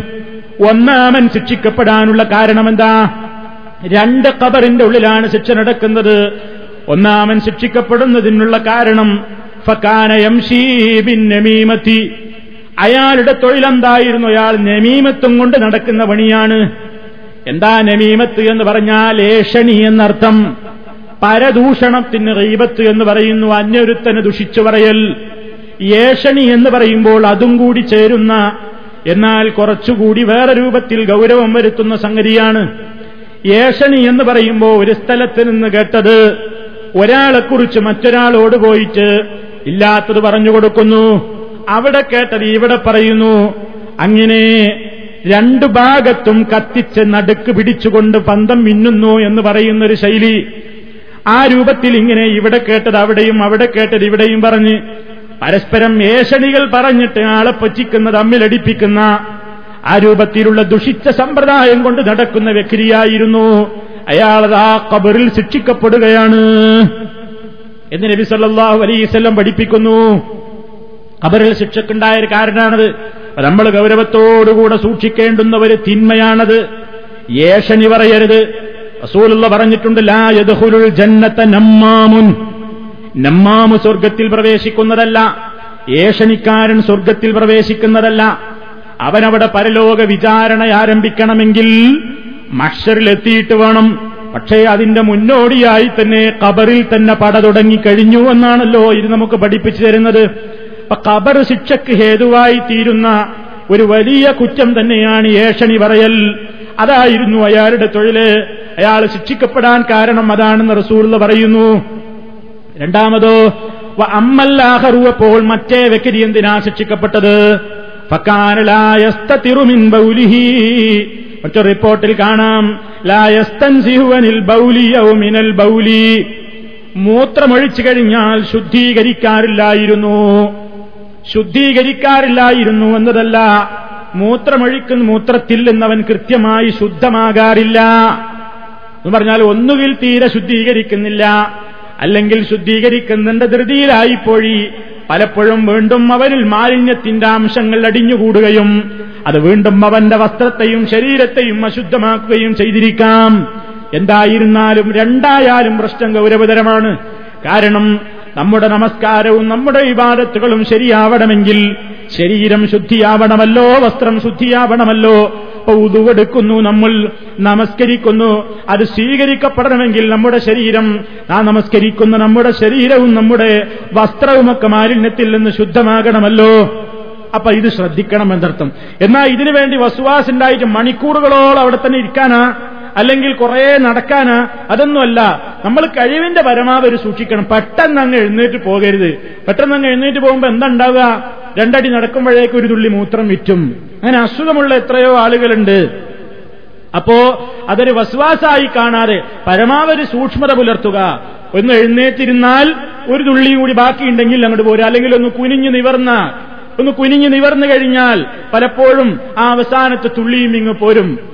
അപ്പൊ അത് ശ്രദ്ധിക്കേണ്ടതാണ്. അതല്ലാതെ വളരെ പെട്ടെന്ന് ഈ കാലഘട്ടത്തിലൊക്കെ ഇറുകിയ ഈ ടൈറ്റുള്ള ജീൻസും ഒക്കെ ധരിച്ച് അങ്ങനെ ഇരുന്നിട്ടോ അല്ലെങ്കിൽ നിന്നിട്ടൊക്കെ മൂത്രമൊഴിച്ച് പിന്നെ പെട്ടെന്ന് കഴുകിപ്പോ രണ്ടടി ഇറക്കുമ്പോൾ പിന്നെ മൂത്രം രണ്ടും മൂന്നും തുള്ളിയൊക്കെ അയച്ചു അതൊന്നും മൈൻഡ് ചെയ്യാതെ പള്ളി കയറും ചിലപ്പോൾ ഒതെടുക്കും നിസ്കരിക്കും. പിന്നെന്താ അവന്റെ നിസ്കാരം കൊണ്ട് കാര്യം? ആജീവനാന്തം ഇങ്ങനെ തന്നെ തുടരുക. അതുപോലെ തന്നെ ഒഴിക്കുന്ന സ്ഥലത്ത് നിന്ന് തെറിക്കുന്നുണ്ടോ എന്ന് ശ്രദ്ധിക്കണ്ടേ? ഇത് തെറിക്കുന്നുണ്ടോ? പലപ്പോഴും പാൻസ് ഇടുമ്പോൾ നിന്ന് മൂത്രമൊഴിക്കേണ്ടി വരും. നിന്ന് മൂത്രമൊഴിക്കാൻ എല്ലാ സ്ഥലങ്ങളിലും അനുവാദമല്ല. നമ്മുടെ ശരീരത്തിലേക്ക് നമ്മുടെ വസ്ത്രത്തിലേക്ക് തെറിക്കുന്നുണ്ടോ? തെറിക്കുന്നില്ലെങ്കിൽ നിന്ന് മൂത്രമൊഴിക്കാം. തെറിക്കുന്നില്ല എന്ന് ഉറപ്പാണെങ്കിൽ നിന്ന് മൂത്രമൊഴിക്കാം. നിന്ന് മൂത്രമൊഴിച്ചൂടാൻ ഇസ്ലാമിൽ നിയമമല്ല ഇരുന്നിട്ടേ പാടുള്ളൂ എന്നും നിയമമില്ല. നിൽക്കാം പക്ഷേ തെറിക്കില്ല ശരീരത്തിലേക്ക് എന്ന് ഉറപ്പുണ്ടെങ്കിൽ. അതേ ശ്രദ്ധിക്കാനുള്ളൂ. അപ്പോ നിങ്ങൾ നോക്കൂ ഇതൊക്കെ വലിയൊരു ഗൗരവമുള്ള വിഷയമായിട്ടാണ് പഠിപ്പിച്ച് എന്ന് വിചാരിച്ച് മനുഷ്യൻ ഇങ്ങനെ കുറേ ടൈം ഇതിനു വേണ്ടി അങ്ങനെ വസുവാസാകേണ്ടതില്ല. പരമാവധി അവന്റെ കഴിവിന്റെ പരമാവധി അവൻ ശ്രദ്ധ പുലർത്തണം എന്നാണ് ഈ പറഞ്ഞു വരുന്നത്. ഇല്ലെങ്കിൽ അതൊരു ഗൗരവമുള്ള വിഷയമാണ്. നോക്കൂ നിങ്ങൾ ഖബർ ശിക്ഷയ്ക്ക് വിധേയമാക്കപ്പെട്ട സംഗതിയായിട്ടാണ് ഇവിടെ പ്രവാചകൻ സല്ലല്ലാഹു അലൈവല്ലം പഠിപ്പിച്ചിരുന്നിട്ടുള്ളത്. അതുപോലെ തന്നെ നബി സല്ലാഹു അലൈഹി വസ്ല്ലം പിന്നെ പഠിപ്പിച്ച മര്യാദ എന്താണ്? സർജന സ്ഥലത്ത് നിന്ന് നമ്മൾ പുറത്തേക്ക് വരുമ്പോ പ്രവാചകൻ എന്താ പറഞ്ഞത്? കാനൻ നബിയു സല്ലല്ലാഹു അലൈഹി വസല്ലം ഇദാ ഖറജ മിനൽ ഖലാഇ ഖാല ഗുഫ്രാനക. നബി സല്ലല്ലാഹു അലൈഹി വസല്ലം ഖലായിൽ നിന്ന് പുറത്തു വരുമ്പോൾ അവിടുന്ന് പറഞ്ഞിരുന്നു എന്ത്? ഗുഫ്രാനക നിന്നിൽ നിന്നുള്ള പാപമോചനം എന്നായതർത്ഥം നിന്നിൽ നിന്നുള്ള പാപമോചനം. പിന്നെ ചില ആളുകൾ പറയാറുണ്ട് ഗുഫ്രാനക്കൽ ഹംദുലില്ലാഹില്ലദീ അദ്ഹബ അന്നിൽ അദാ അഫാനി ആ പ്രാർത്ഥന അത് അർത്ഥമൊക്കെ നല്ല പ്രാർത്ഥനയാണ് അർത്ഥമൊക്കെ നല്ല അർത്ഥമാണ്. പക്ഷേ സ്വഹീഹായ വചനങ്ങളിൽ നമുക്കങ്ങനെ കാണാൻ സാധ്യല്ല. അപ്പൊ അതുകൊണ്ട് പുറത്തേക്ക് ഇറങ്ങുമ്പോൾ വിസർജന സ്ഥലത്ത് നിന്ന് നമ്മൾ അങ്ങോട്ട് കയറുമ്പോൾ ഇടതുകാൽ വെച്ച് കയറുകയും ഇങ്ങോട്ട് ഇറങ്ങുമ്പോൾ വലതുകാൽ വെച്ച് ഇറങ്ങുകയും ചെയ്യുമ്പോൾ ഹുഫ്രാനക്ക എന്നാണ് പറയേണ്ടത്. ഹുഫ്രാനക് എന്താ ഇപ്പൊ അവിടെ പാപമോചനം? എന്താണ് അങ്ങനെ പറഞ്ഞത്? പണ്ഡിതന്മാർ വിശദീകരിച്ച് കാണാം. അള്ളാഹു സുബാനുഭൂവത്താല മനുഷ്യന് ചെയ്തു തന്ന ഏറ്റവും വലിയ ഞാമത്താണ് അവന് ഭക്ഷണം കഴിക്കാൻ കഴിയുക എന്നുള്ളത്. ഭക്ഷണം കഴിക്കാൻ കഴിയുക എന്നുള്ളത് തന്നെ വലിയൊരു ഞാമത്ത്. തൊണ്ടയിൽ നിന്ന് ഭക്ഷണം ഇറങ്ങാത്ത എത്ര ആളുകളുണ്ട്. കഴിക്കാൻ ആഗ്രഹമുണ്ട് പക്ഷെ തൊണ്ടയിൽ കൂടിയാണ് ഇറങ്ങുന്നില്ല. പഠിച്ചവന് ഭക്ഷണം കഴിക്കാൻ ഒരാൾക്ക് കഴിയുക അതൊരു വലിയ അനുഗ്രഹം. എന്നിട്ട് ഭക്ഷണം കഴിച്ചു കഴിഞ്ഞാൽ മാത്രം മതിയോ? അത് ഉള്ളിൽ അങ്ങനെ കല്ല് പോലെ കടന്നാലോ? അത് ദഹിക്കണ്ടേ? അപ്പൊ ദഹനക്രിയ അള്ളാഹു ചെയ്തെന്ന ഏറ്റവും വലിയ നിയമത്താണ് ഭക്ഷണം നമുക്ക് കിട്ടിയത് നേമത്താണ് അത് കഴിക്കാൻ സാധിച്ചത് നേമത്താണ് അത് ആമാശയത്തിലെത്തിയിട്ട് ദഹനം നടന്നത് നേമത്താണ് ഇനി ദഹ കഴിച്ചിട്ടും ആമാശയത്തിലെത്തുകയും ദഹനം ചെയ്തതുകൊണ്ടും കാര്യമായില്ലല്ലോ. ആ മാലിന്യം ആവശ്യമില്ലാത്തത് പുറത്തേക്കും ഇറങ്ങണ്ടേ. ആ രൂപത്തിൽ അങ്ങനെ മാലി മാലിന്യത്തെ വിസർജനം ചെയ്യാനുള്ള അനുഗ്രഹം ലഭിക്കുക എന്നതും വലിയ നേമത്ത് തന്നെ. മൂത്രം ഒരു തുള്ളിങ്ങട് പോരാത്ത എത്രയോ രോഗികൾ കാഷ്ടം പുറത്തു പോരുന്നില്ല മൂത്രൊഴിക്കാൻ കഴിയുന്നില്ല വേദന കൊണ്ട് ബ്ലാഡറാകെ കടയുന്ന എത്രയോ രോഗികൾ അങ്ങനെ അവസാനം ട്യൂബ് വെച്ചുകൊണ്ട് മൂത്രം പുറത്തേക്കെടുക്കേണ്ടുന്ന അവസ്ഥയുണ്ടാകുന്ന എത്രയോ ആളുകളെ ഹോസ്പിറ്റലുകളിൽ നമ്മൾ പോയി സന്ദർശിക്കാറുണ്ട്. സുഹൃത്തുക്കളെ നമ്മൾ ദിനേന ഒരു കാര്യം നിസ്സാരമായി ചെയ്തുകൊണ്ടിരിക്കുമ്പോ ആ നിയമത്തിന്റെ വലിപ്പം നമുക്ക് മനസ്സിലാവൂല. ഒന്ന് സ്റ്റെക്കായി കഴിഞ്ഞാൽ ഒരല്പമൊന്ന് അമാന്തം വന്നു കഴിയുമ്പോഴാണ് അതിന്റെ വലുപ്പവും അതിന്റെ മഹത്വമൊക്കെ നമുക്ക് മനസ്സിലാകുന്നത്. അപ്പൊ ഇവിടെ ഇത്തരം ഒരുപാട് അനുഗ്രഹങ്ങൾ എനിക്കെന്റെ നാഥൻ ചെയ്തു തന്നല്ലോ അതൊക്കെ അപേക്ഷിച്ച് നോക്കുമ്പോ എത്ര ഞാമത്തുകൾ എന്റെ നാഥൻ എനിക്ക് ചെയ്തുതന്നു. പക്ഷേ അവൻ ചെയ്തു തന്ന ഞാമത്തിനനുസരിച്ചൊന്നും ശുക്ർ ചെയ്യാൻ എന്റെ ജീവിതത്തിൽ പലപ്പോഴും പറ്റിയിട്ടില്ല. അതുകൊണ്ട് റബ്ബേ മാപ്പ് തരണേ പൊറത്തു തരണേ. അതാണ് ഹുഫ്രാനക്ക അതാണ് ഹുഫ്രാനക്ക നിന്നിൽ നിന്നുള്ള പാപമോചനം. എന്നിൽ നിന്ന് വന്നുപോയ വീഴ്ചകൾ നീ തന്ന ഭക്ഷണം കഴിച്ചു ഞാൻ നീ അത് ദഹിപ്പിച്ചു പുറത്തേക്കത് കൊണ്ടുവന്നു. എനിക്ക് നല്ല സുഖം തോന്നുന്നു. നീ എനിക്ക് ചെയ്തു തന്ന അഴിമത്തുകൾക്ക് കയ്യും കണക്കുമില്ല. പക്ഷേ നീ എനിക്ക് ഒരൽപ്പം ഒരു സെക്കൻഡ് ചെയ്തു തരുന്ന ഞാമത്തിന് തുല്യമായിട്ട് പോലും ശുക്ർ ചെയ്യാൻ പലപ്പോഴും കഴിയാതെ പലപ്പോഴും അതിന്റെ മനസ്സ് വരാതെ അബദ്ധങ്ങളും അപാകതകളും ഒട്ടേറെ സംഭവിച്ചിട്ടിരിക്കാമല്ലോ. അതുകൊണ്ട് തന്നെ അത് ഓർക്കുകയാണ് മനുഷ്യനെന്ത് പുറത്തേക്ക് വരുമ്പോ? ഉഫ്രാനക്. ഉഫ്രാനക് നിന്നിൽ നിന്നുള്ള പാപമോചനം. അതായിരിക്കാം ആ അവസരത്തിൽ അത് പഠിപ്പിക്കപ്പെട്ടതിന്റെ പിന്നിലെ പ്രത്യേകം അങ്ങനെ പരാമർശിക്കപ്പെട്ടതിലെ യുക്തി എന്ന് ചില പണ്ഡിതന്മാർ ഈ ഹദീസിന്റെ വിശദീകരണത്തിൽ രേഖപ്പെടുത്തിയതായി നമുക്ക് കാണുവാൻ സാധിക്കും. അപ്പൊ ഈ രൂപത്തിലുള്ള നിർദ്ദേശങ്ങളൊക്കെ ഇത്തരം ഘട്ടങ്ങളിൽ നമ്മൾ പാലിക്കണം. ഇവിടെ ഇപ്പൊ പ്രാർത്ഥനയായിട്ട് നമ്മൾ പറയാനുള്ളത് മാത്രമാണ്. ബിസ്മിൽ അങ്ങോട്ട് പ്രവേശിക്കുമ്പോ ബിസ്മില്ലാഹി അള്ളാഹുമ്മ ഇന്നി മിനൽ ഹുബുസി വൽ അവിടെ നിന്ന് പുറത്തേക്കിറങ്ങുമ്പോ ഗുഫ്രാനക. ഇത്ര മാത്രമേ പ്രാർത്ഥനയായിട്ടുള്ളൂ. പിന്നീട് കഴുകുന്ന അവസരത്തിൽ ഇങ്ങനെ പറയുക എന്നൊക്കെ ചില പുസ്തകങ്ങളിൽ കാണാം. കഴുകി വൃത്തിയാക്കുന്ന ശുചീകരണത്തിന്റെ അവസരത്തിൽ എന്നൊക്കെ പറഞ്ഞിട്ട് എന്റെ ഹൃദയത്തെ അള്ളാഹു നീ കാപ്പട്യത്തിൽ നിന്ന് ശുദ്ധീകരിക്കണേ എന്റെ ശരീരത്തെ മാലിന്യത്തിൽ നിന്ന് ശുദ്ധീകരിച്ചതുപോലെ എന്നൊക്കെയുള്ള വരികൾ ചില പുസ്തകങ്ങളിൽ കാണാം. നമുക്ക് പ്രവാചകൻ സല്ലാഹു അലൈഹി വസല്ലമിന്റെ സ്ഥിരപ്പെട്ട ഹദീസുകളുടെ കൂട്ടത്തിൽ അങ്ങനെ ഒരു പ്രാർത്ഥന ശുചീകരണ വേളയിൽ പറയുക എന്ന് കാണാൻ നമുക്ക് സാധ്യമല്ലാത്തതുകൊണ്ട് അത് പറയേണ്ടതില്ല. പ്രവാചകൻ ഇത്തരം ഘട്ടങ്ങളിൽ അങ്ങോട്ട് പ്രവേശിക്കുമ്പോഴും പുറത്തു വരുമ്പോഴുള്ള പ്രാർത്ഥനയാണ് പഠിപ്പിച്ചു തന്നിട്ടുള്ളത് എന്ന് നമ്മൾ ശ്രദ്ധിക്കുക.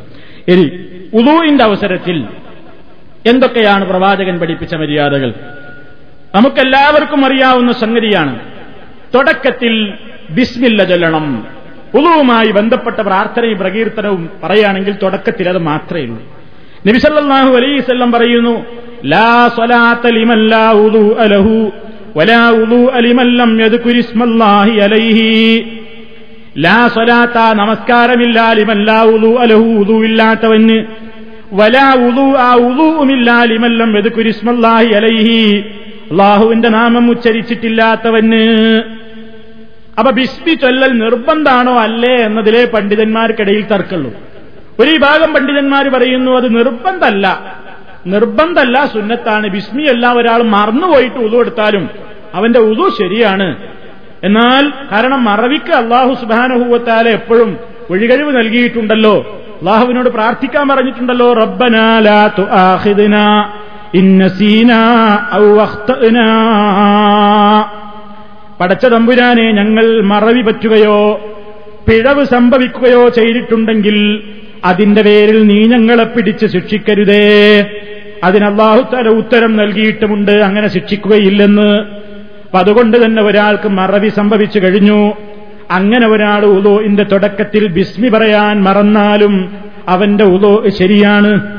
എന്നാൽ മനഃപൂർവം ഒരാളത് ഒഴിവാക്കുകയാണെങ്കിൽ അവനെ സംബന്ധിച്ചിടത്തോളം അത് തെറ്റാണ് എന്നും പണ്ഡിതന്മാരുടെ അഭിപ്രായം കാണാൻ സാധിക്കും. ഏതായിരുന്നാലും ബിസ്മില്ല പറയാ. ബിസ്മില്ലാഹി റഹ്മാൻ റഹീം എന്ന് ഫുള്ള് പറഞ്ഞിട്ടില്ല.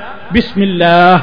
ഇത് മാത്രമാണ് ഉലൂയിന്റെ തുടക്കത്തിൽ നമ്മൾ പറയേണ്ടുന്ന ഒരു ദിക്കറ് അതല്ലാതെ ചില ആളുകൾ അഷ്ഹദു അൻ ലാ ഇലാഹ ഇല്ലല്ലാഹു വഹ്ദഹു ലാ ശരീക ലഹു واشهد ان محمدا عبده ورسوله الحمد لله الذي جعل الماء طهورا എന്ന് പറയാറുണ്ട് ചില പുസ്തകങ്ങളിൽ അങ്ങനെ എഴുതി പഠിപ്പിക്കുന്നുമുണ്ട് പക്ഷേ നമുക്ക് പ്രവാചക ചര്യയിൽ അങ്ങനെ കാണാൻ കഴിയില്ല നബി അതൊരിക്കലെങ്കിലും പറഞ്ഞിട്ടുണ്ടെങ്കിൽ സഹാബത്തത് രേഖപ്പെടുത്താതെ പോവില്ല സഹാബിമാരത് പറയാതെ പോവില്ല അവരത് ഈ ഉമ്മത്തിനെ പഠിപ്പിക്കാതെ പോകില്ല.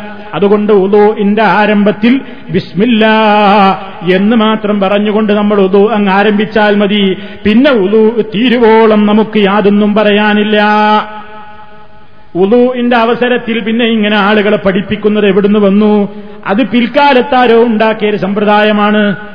എന്താ തുടക്കത്തിൽ പറയുന്നത്? അൽഹന്ദില്ലാഹില്ലതി ജാലൽ മാ തഹൂറ.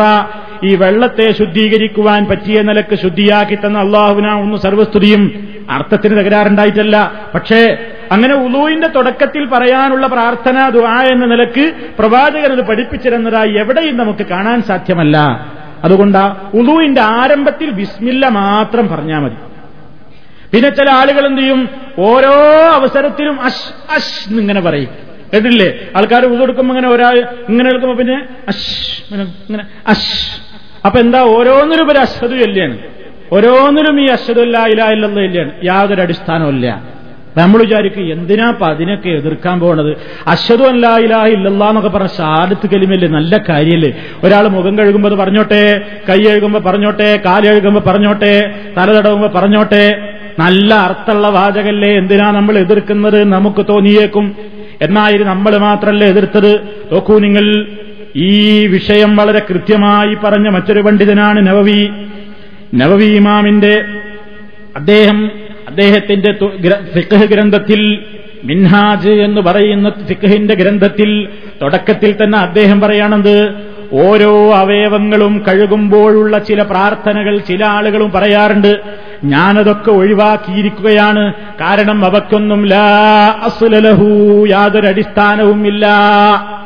അർത്ഥം നന്നായ എന്തും പറയാൻ പറ്റുമോ അർത്ഥത്തിന് തകരാറില്ലെങ്കിൽ ഇതിങ്ങനെ പറയാൻ പറ്റുമോ ഇല്ല. നോക്കൂ നിങ്ങൾ ചില പ്രാർത്ഥനയുടെ ഉദാഹരണങ്ങൾ പണ്ഡിതന്മാർ പറയുന്നു. ആളുകൾ ഓരോന്ന് പറയുന്ന തെളിവുകൾ ഉദാഹരണങ്ങൾ. ഓരോ അവയവം കഴുകുമ്പോഴും ചിലർ പ്രാർത്ഥിക്കാറുണ്ട്. ഉദാഹരണമായിട്ട് മൂക്കിൽ വെള്ളം വയറ്റി ചീറ്റുന്ന അവസരത്തിൽ ചിലരിങ്ങനെ പ്രാർത്ഥിക്കാറുണ്ട്. അള്ളാഹും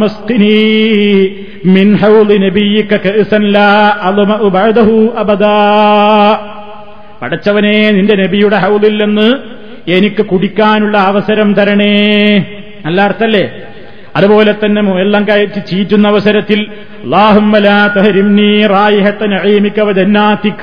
എന്റെ സ്വർഗത്തിന്റെ പരിമളം എന്റെ മൂക്കിനെ തൊട്ട് തടയരുതേ. മുഖം കഴുകുന്ന അവസരത്തിൽ അള്ളാഹുവേ ചില മുഖങ്ങൾ കറുക്കുകയും ചില മുഖങ്ങൾ വെളുക്കുകയും ചെയ്യുന്ന പരലോകത്ത് മഷറിൽ എന്റെ മുഖത്ത് നീ വെളുപ്പിക്കണേ. കൈ കഴുകുന്ന അവസരത്തിൽ അള്ളാഹുവേ എന്റെ ഗ്രന്ഥം വലത് കൈയിൽ തരണേ. അള്ളാഹുമലാ തൊഴുത്തിനി കിതാബീബി ഷിമാലി ഇടത്തെ കയ്യിൽ പരലോകത്ത് ഗ്രന്ഥം നൽകരുതേ. തല തടവുന്ന നേരത്ത് അള്ളാഹും മഹര്യം ഷരീ വബശരി അലന്നാർ. എന്റെ മുടിയെയും എന്റെ തൊലിയെയും നരകത്തിയില്ലെന്ന് നീ സംരക്ഷിക്കണേ. ചെവി തടവുന്ന നേരത്ത് അള്ളാഹും നല്ലത് കേൾക്കുകയും നല്ലതിനെ പിൻപറ്റുകയും ചെയ്യുന്നവരുടെ കൂട്ടത്തിൽ നീ എന്നെ പെടുത്തണേ. കാൽ കഴുകുന്ന അവസരത്തിൽ അലസിറാത്ത് സിറാത്ത്. പാലത്തിലൂടെ നടക്കുമ്പോ എന്റെ കാലിൽ നീ ഉറപ്പിച്ചു നിർത്തണേ അള്ളാഹുവേ ഇതൊക്കെ പണ്ടുള്ള ആൾക്കാർ പറഞ്ഞിരുന്ന പ്രാർത്ഥനയാ. അവരുടെ കിതാബുകൾ എഴുതി വെക്കുകയും ചെയ്തു. പക്ഷെ പണ്ഡിതന്മാർ പറയുന്നത് ഇതൊന്നും പറയാൻ പാടില്ല. ഇതൊന്നും പറയാൻ പാടില്ല. കാരണം എന്താണ്? ഇതിനൊന്നും യാതൊരു അടിസ്ഥാനമില്ല ഓരോ അവയവം കഴുകുമ്പോഴും ഇങ്ങനെ പ്രാർത്ഥിക്കണം ഇങ്ങനെ ദിക്കറ് ചെല്ലണം ഇങ്ങനെ പ്രകീർത്തനം വേണമെന്ന് മുഹമ്മദ് നബി സല്ലാഹു അലൈസ് നമുക്ക് എവിടെയും പഠിപ്പിച്ചു തന്നിട്ടില്ല അതുകൊണ്ട് ഒഴിവാക്കണം. ഇതിൽ നിന്ന് നിങ്ങൾ വേറൊരു കാര്യം കൂടെ പഠിച്ചു വെച്ചോ എന്ത്? നല്ലതല്ലേ എന്ന് വിചാരിച്ചിട്ട് അടിസ്ഥാനമില്ലാത്തത് ചെയ്യാൻ പറ്റില്ല. നമ്മളെ പല ആൾക്കാരും അങ്ങനെ പറയാ ദിക്കറല്ലേ സ്വലാത്തല്ലേ തസ്ബീഹല്ലേ നല്ല കാര്യല്ലേ ഖുറാനൂതല്ലേ എന്തിനാ എതിർക്കണത് എന്ന് ചോദിക്കാറുണ്ട്. കാര്യം നല്ലതല്ലാത്തത് കൊണ്ടല്ലേ ഇവിടെ നിങ്ങൾ കേട്ടില്ലേ? കൈ കഴുകുമ്പോഴും മുഖം കഴുകുമ്പോഴും തലതടപഴുമ്പോഴും ചെടി തടയുമ്പോഴും കാൽ കഴുകുമ്പോഴുമൊക്കെ പ്രത്യേകം പ്രത്യേകം പ്രാർത്ഥനയിൽ ഒരു തെറ്റും ആ പ്രാർത്ഥനയിലില്ല. എല്ലാം നമുക്ക് അള്ളാഹുവിനോട് ചോദിക്കേണ്ട കാര്യങ്ങൾ തന്നെയാണ്. നമ്മുടെയൊക്കെ ആഗ്രഹം നമ്മൾ പ്രകടിപ്പിക്കേണ്ട കാര്യങ്ങൾ തന്നെയാണ്. പക്ഷേ ഒതുവെടുക്കുന്നവര് മുസ്ലിം അവൻ മുഖം കഴുകുമ്പോഴോ കൈ കഴുകുമ്പോഴോ കാൽ കഴുകുമ്പോഴോ ഇങ്ങനെ ഒരു ദിക്കർ പറയണമെന്ന് നബിസല്ലാഹു അലൈസല്ലം പഠിപ്പിച്ചിട്ടില്ല എന്ന ഒരൊറ്റ കാരണം കൊണ്ട് തന്നെ അങ്ങനെ ഉതുവെടുക്കുന്ന അവസരത്തിൽ ഇതൊക്കെ ആരെങ്കിലും പറഞ്ഞുവെങ്കിൽ അത് തെറ്റാണ് ബിദഅത്താണ് പുതിയ സമ്പ്രദായമാണ് അത് വഴികേടാണ് എന്ന് കൃത്യമായി മനസ്സിലാക്കാം. അതൊരു പ്രധാനപ്പെട്ട പോയിന്റാണ്. എന്ത്? നല്ലതാണെങ്കിൽ നമുക്ക് എപ്പോഴും ചെയ്യാനാണോ? അല്ല. ഒരു കാര്യം നല്ലതോ ചീത്തയോ എന്ന് തീരുമാനിക്കേണ്ട അധികാരം അള്ളാഹുവിനാണ്. അത് അള്ളാഹു അവന്റെ പ്രവാചകനിലൂടെ അറിയിച്ചു കൊടുത്തിട്ടുമുണ്ട്. ആ പ്രവാചകൻ അറിയിച്ചു തന്നതും പഠിപ്പിച്ചു തന്നതും മാത്രമാണ് ഹൈർ അതാണ് ഹദി ഹദി മുഹമ്മദിൻ സല്ലല്ലാഹു അലൈഹി വസല്ലം. കാര്യങ്ങളിൽ വെച്ച് ചര്യകളിൽ വെച്ച് ഏറ്റവും മുന്തിയ ചര്യ നബി സല്ലല്ലാഹു അലൈഹി വസല്ലമിന്റെ ചര്യയാണ്. കാര്യങ്ങളിൽ വെച്ച് ഏറ്റവും ചീത്തയായത് പുതിയതായിട്ടുണ്ടാക്കിയ സമ്പ്രദായമാണ്. വകുല്ലു മൊഹദസത്തിൻ ബിദ എല്ലാ നിലക്കുള്ള മതത്തിലുണ്ടാക്കിയ പുതിയവയും നവീനമായ സമ്പ്രദായങ്ങളാണ്. വക്കുല്ലു ബിദ്അത്തിൻ ദലാല. എല്ലാ ബിദഅത്തുകളും വഴികേടുകളുമാണ്. മറ്റൊരു റിപ്പോർട്ടിൽ കാണാം. വക്കുല്ലു ദലാലത്തിൻ ഫിന്നാർ. എല്ലാ വഴികേടും നരകത്തിലുമാണ്. അപ്പൊ ഇസ്ലാമികമായിട്ട് നമ്മൾ പല ആൾക്കാർ ഒതെടുക്കുമ്പോൾ അതൊന്നും ചെല്ലണ്ടെന്ന് പറഞ്ഞാൽ എന്തിനാ ഒരു ഹൈറായ കാര്യം മുടക്കണമെന്ന് ചോദിക്കാറുണ്ട്. ഒതെടുക്കുമ്പോ ബിസ്മില്ല ചൊല്ലിക്കഴിഞ്ഞാൽ പിന്നെ മിണ്ടാതെ ഒതെടുത്തോളുക വേറൊന്നും പറയാനില്ല. എന്റെ ഇടയ്ക്ക് യാതൊന്നും പറയാനില്ല. ഉതെടുത്ത് കഴിഞ്ഞാലോ? കഴിഞ്ഞാൽ പറയാനുണ്ട്. അതാണ് ഉള്ളത് ഉള്ളത് പോലെ പറയുക. എന്താ നബി സല്ലല്ലാഹു അലൈവല്ലം പഠിപ്പിച്ചത്? നിങ്ങളിൽ നിന്ന് ആരെങ്കിലും മാമിങ്കും അഹദിൻ യതവല്ലഉ. നിങ്ങളിൽ ഒരാൾ ഉദോ ചെയ്യുന്നു. അങ്ങനെ ഫയുസ്ബിഗുൽ ഉദു ആ ഉദുവിനെ അവൻ പരിപൂർണമാക്കുകയും ചെയ്യുന്നു. പരിപൂർണമായ ഉദുവെടുത്ത് കഴിഞ്ഞിട്ട് അഷ്ഹദു അല്ലാ ഇലാഹ ഇല്ലല്ലാഹു അഷ്ഹദു അന്ന മുഹമ്മദൻ വ വറസൂലുഹു അല്ലെങ്കിൽ അഷ്ഹദു അല്ലാഹു ഇലാഹ ഇല്ലല്ലാഹു വഹ്ദഹു ലാ ശരീക ലഹു വഅഷ്ഹദു അന്ന മുഹമ്മദൻ അബ്ദുഹു വറസൂലുഹു എന്ന് പറഞ്ഞു കഴിഞ്ഞാൽ ഫുത്തിഹത്ത് ലഹു അബുആബുൽ ജന്നത്തി സമാനിയ സ്വർഗത്തിന്റെ എട്ട് കവാടങ്ങൾ അവന് വേണ്ടി തുറക്കപ്പെട്ടു. യദുഹുലുമിൻ അവൻ ഉദ്ദേശിക്കുന്നതിലൂടെ അവന് സ്വർഗത്തിൽ പ്രവേശിക്കാം. മറ്റു ചില റിപ്പോർട്ടിൽ കാണാം. അള്ളാഹും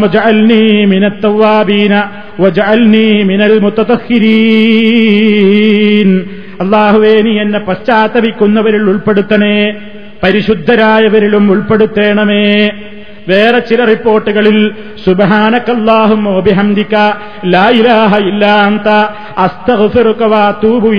എന്നുകൂടി കാണാൻ സാധിക്കും.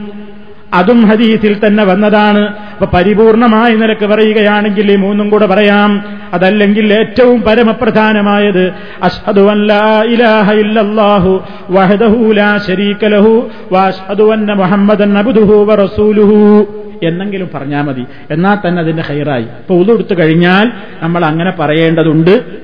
പ്രാർത്ഥിക്കേണ്ടതുണ്ട്. ഇതൊക്കെ ആരാ ശ്രദ്ധിക്കാറുള്ളത്? അപ്പൊ ഉളുവെടുത്ത് കഴിഞ്ഞാലുള്ള ഈ പ്രാർത്ഥന എല്ലാവർക്കും അറിയാവുന്നതാണ്. നമ്മളൊന്നും കൂടെ ഓർമ്മ വെക്കുക. എല്ലാ ഘട്ടങ്ങളിലും ഈ സമ്പ്രദായങ്ങൾ നമ്മൾ കാത്തു സൂക്ഷിക്കുകയും ചെയ്യുക. അപ്പൊ ഇന്ന് പറഞ്ഞ രണ്ട് ഘട്ടങ്ങൾ ഒന്ന് വിസർജന ഘട്ടം മറ്റൊന്ന് ഉളു ശുദ്ധീകരണത്തിന്റെ അവസരത്തിൽ. ഇതിൽ പാലിക്കേണ്ടുന്ന പ്രാർത്ഥനകൾ നാലെണ്ണമാണ് പറഞ്ഞത്. ആ നാലും അതോടനുബന്ധമായ പ്രവാചക ചര്യയിൽ സ്ഥിരപ്പെട്ടു വന്ന മര്യാദകളെയും നാം കാത്തുസൂക്ഷിക്കുക അങ്ങനെ പ്രവാചക ചര്യയെ പ്രവാചകചര്യയെ ജീവിതത്തിന്റെ എല്ലാ മേഖലകളിലും കാത്തു സൂക്ഷിച്ചാൽ നമ്മൾ അറിയാതെ വലിയ ചെലവില്ലാതെ തന്നെ നമുക്ക് പുണ്യം നേടുവാൻ സാധിക്കും. ആ ഒരു ഹിലാസോടുകൂടി പരലോക പുണ്യത്തെ പ്രതീക്ഷിച്ചുകൊണ്ട് പ്രവാചക ചര്യകളെ അനുധാവനം ചെയ്യുക. സർവശക്തനായ അള്ളാഹു നമുക്കെല്ലാവർക്കും അതിനുള്ള തൗഫീഖ് നൽകി നമ്മെ അനുഗ്രഹിക്കുമാറാകട്ടെ.